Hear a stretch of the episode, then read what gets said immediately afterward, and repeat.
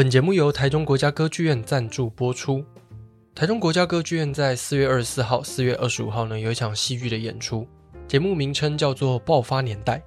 这一出戏的剧情呢，主要设定在一九四五年到一九六九年这一段时间的美国。美国在这个时候呢，刚打完第二次世界大战。那有一些文章呢，会用“爆炸 ”（boom） 来形容这一段时间发生的事情。譬如说，这一段时间的美国出生人口呢，出现了爆炸性的成长，那经济呢，又有爆炸性的起飞。Boom 这个字呢，同时也是爆发年代这一出戏的英文。这一出戏就是在讲这一段时间发生的那一些故事。那我们这次要介绍的食物呢，就是在这一段时间出现的。它其实不太算是一个食物，它算是一种饮食方式，它就叫做嬉皮食物。嬉皮文化就是在一九六零年代所产生的一种价值观。那如果要了解嬉皮文化的由来的话呢，要先让我们回到一九四五年的美国吧。在一九四五年八月十五号的时候呢，日本正式宣布投降。那打了六年的第二次世界大战终于结束了。这六年的战争打乱很多美国人的人生规划，有一些情侣或夫妻根本还来不及结婚或生小孩，他们的另一半就被抓到战场上打仗。所以在二战结束之后呢，大家都觉得未来的事情很难预测，那谁都猜不到明天到底会不会爆发第三次的世界大战。所以现在一定要好好把握当下。大部分的人呢，这时候就选择结婚，生个小孩，安定下来。那美国的出生率呢，就变得越来越高，也就造成了所谓的战后婴儿潮。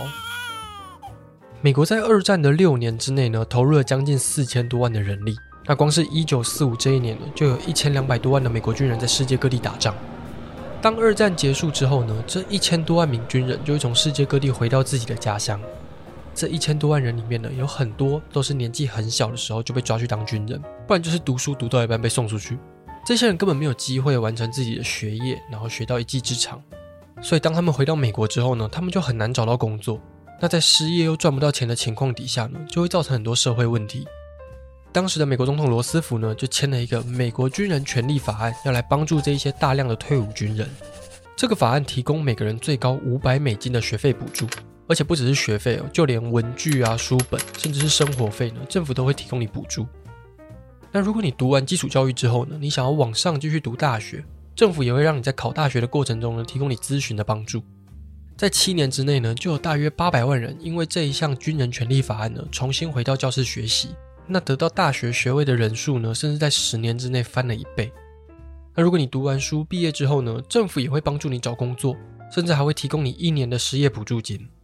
等到你找到工作赚钱，然后想要买个房子定下来之后呢，政府也会提供你非常便宜的房贷。到了一九五六年的时候呢，就有将近一千万名的退伍军人，因为这一个军人权利法案呢，他们的生活就变得越来越好。那这些退伍的军人也提供大量的劳力来帮助美国的经济市场持续成长。美国在二战结束之后的经济发展速度呢，比其他国家都还要快很多。那其实有一个很大的优势，就是因为发生在美国本土的战争其实不多，美国的基础建设保留的还算完整。那不像欧洲大陆，基本上是被打到翻过去。所以，美国就在既有的基础建设底下呢，大规模的发展工业，扩建高速公路，发展民生产业。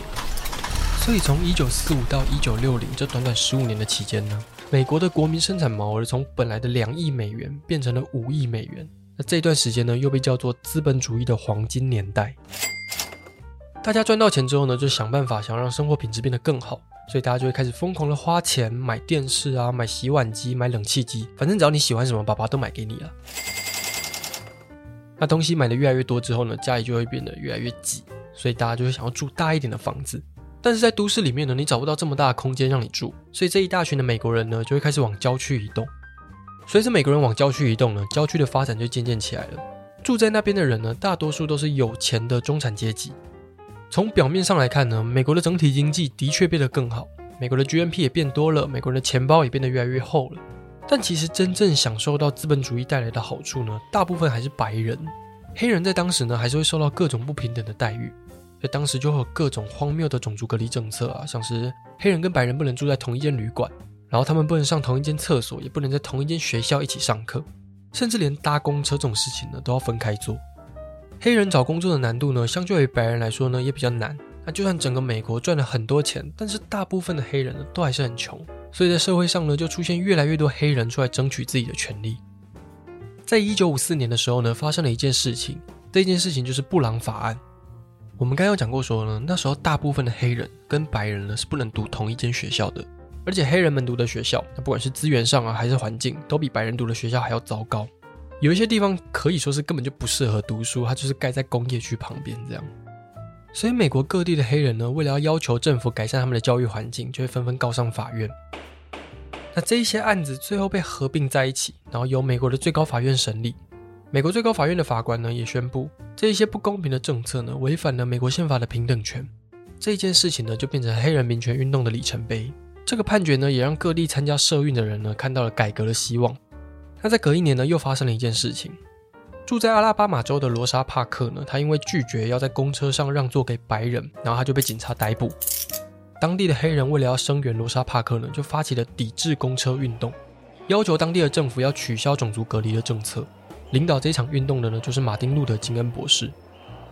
这一场抵制公车的运动，到最后也成功的迫使当地的政府取消了公共汽车的种族隔离制度。那金恩博士也变成了民权运动的主要领导人。在一九六三年八月二十八号的时候，金恩博士就在华盛顿特区发表了一场演讲。那一场演讲呢，就是非常有名的 “I have a dream”，我有一个梦。在那一场演讲里面，金恩博士不断的讲说，他有一个梦想。他希望未来的生活呢，可以像美国独立宣言里面讲的一样，每个人呢都生而平等。他也希望所有的人呢，都可以不分种族、不分阶级，都能像家人一样生活在一起。当我们批判一个人的时候呢，再也不是用肤色来当做标准，而是他的品格还有他的价值观。那一场演讲总共吸引了二十五万人来参加，也促使了美国国会在隔一年呢通过了一九六四年的民权法案。这个民权法案呢，就宣布了所有的种族隔离政策都是非法的。金恩博士也在同一年呢，得到了诺贝尔和平奖。如果你去 YouTube 看当时的影片的话呢，你会发现现场其实不只有黑人或是其他有色人种，就连白人也会参与这一次的民权运动。民权运动的成功呢，算是激发了大家想要追求自由、追求平等、追求更多更进步思想的一个里程碑。那随着民权运动的兴起呢，各式各样的社会运动也开始蓬勃发展。这一些社会运动呢，就渐渐演变成一九六零年代的反文化运动。反文化运动简单来说呢，就是针对当时既有的社会现象，然后提出一些反思，像是冷战啊、男女不平权、性别认同、同志议题、言论自由这一些事情。然后我们今天要聊的嬉皮文化呢，就是在这样的背景底下，这样各种思想的碰撞底下呢，所产生出的一种价值观。大多数的嬉皮呢，其实都是战后婴儿潮出生的人。他们成长的过程呢，经济条件比较好，社会状况也比较安定，所以这一些人呢，吃饱喝足之后，就会开始想要去追求物质以外的价值。他们反对中产阶级，也反对资本主义，因为他们觉得这些东西呢，限制人类的自由，让一个人整天就只会追求金钱，还有追求权力。但是嬉皮们，他们追求的呢，是更无拘无束的生活。他们提倡的是自由恋爱啊，他们喜欢和平，他们也反对战争。他们尤其反对那时候的越战。美国从一九五五年之后呢，就开始参加越战。那美国为了要打赢这一场战争呢，就不断的把大量的资源还有人力送到战场上。但是打了这么久呢，却还是没有任何一点进展，感觉这场战争就是一路打下去。而且美国人呢，也可以透过电视来看到当时越战发生的情况。当美国人看到他们的军队呢，用燃烧弹去轰炸越南的人民的时候呢，他们这时候才发现战争真实的样貌到底是长什么样子。因为在电视普及之前呢，大家对于战争的想象就是用报纸，不然就是收音机。可是当画面，当整个火焰在地板燃烧，然后背后都是黑烟的时候呢，这些美国人就觉得说，这场仗实在太残暴了，他不应该再打下去。而且这一些被派到前线的士兵呢，很多都是嬉皮的朋友或是同学，他们为了要抗议越战，他们就开始在街上大喊说：“我们要做爱，我们不要作战。”嬉皮们，他们追求的是一个更加和平的世界。他们希望可以活在一个乌托邦的领域里面，那是一个没有暴力、到处都充满爱的世界。每个人都可以在那里找到自己的人生意义，每个人都在追求解放自我的灵魂。嬉皮们会为了追求那样的境界，他们就会从生活方式或者是穿衣的风格来表达他们自己。有些人会开始留胡子，那不会剪头发，穿很宽松的衣服，呃，或甚至不穿衣服。有些人呢也会透过吸食迷幻药去探索生命的意义，甚至有一些人呢会开着一种很绚丽的卡车，让卡车外面涂满各式各样的颜色，然后在全国各地呢宣传迷幻药有什么好处。这样，从一九六零年代嬉皮的文化开始被越来越多人知道之后呢，一直到一九六七年，嬉皮的文化呢就开始到巅峰。当时有十万人呢从全美各地跑到旧金山来参加嬉皮的聚会。在一九六九年呢，纽约举办的伍斯塔克音乐会甚至还吸引了四十万人左右来参加。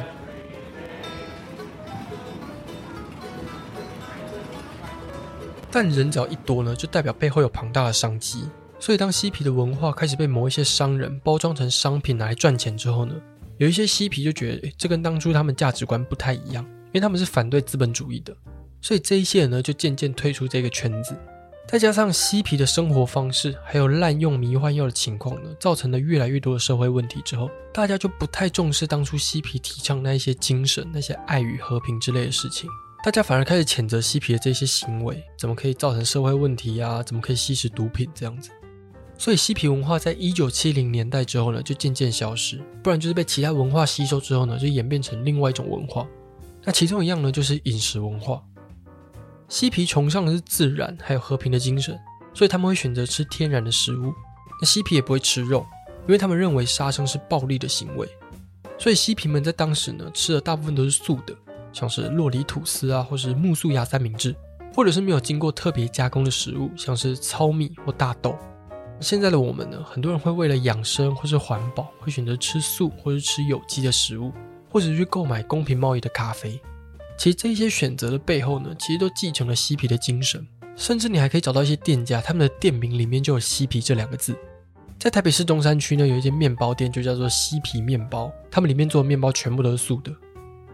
一九六零年代的嬉皮呢，最终还是消失了，很多人最后还是选择回到办公室继续工作赚钱养家，重新回到资本主义的社会。但至少呢，他们都种下了一颗种子，这个种子在六十年后的今天呢，开始发芽。我们现在不管是在音乐还是服装上面呢，都可以看到嬉皮的精神。对于嬉皮来说呢，最重要的应该就是嬉皮的这个理念，他们关于爱与和平的这个诉求呢，有没有被传承下去吧？好了，以上呢就是嬉皮文化还有美国在二战之后的故事。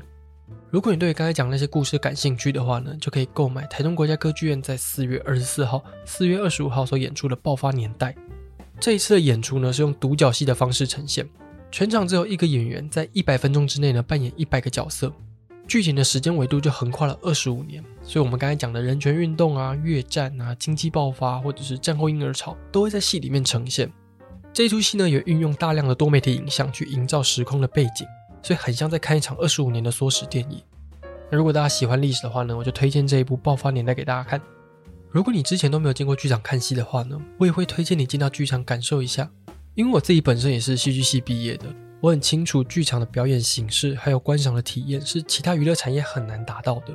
呃，如果讲太抽象的话，可以这样想，就是为什么 YouTube 上面已经有这么多演唱会的片段，但是大家还是会想要买票去看演唱会，就是因为你自己一个人在电脑前面在看影片的时候呢，你很难感受到现场演员的感染力，甚至是你周遭观众在看表演的时候呢，所造成那种情绪起伏。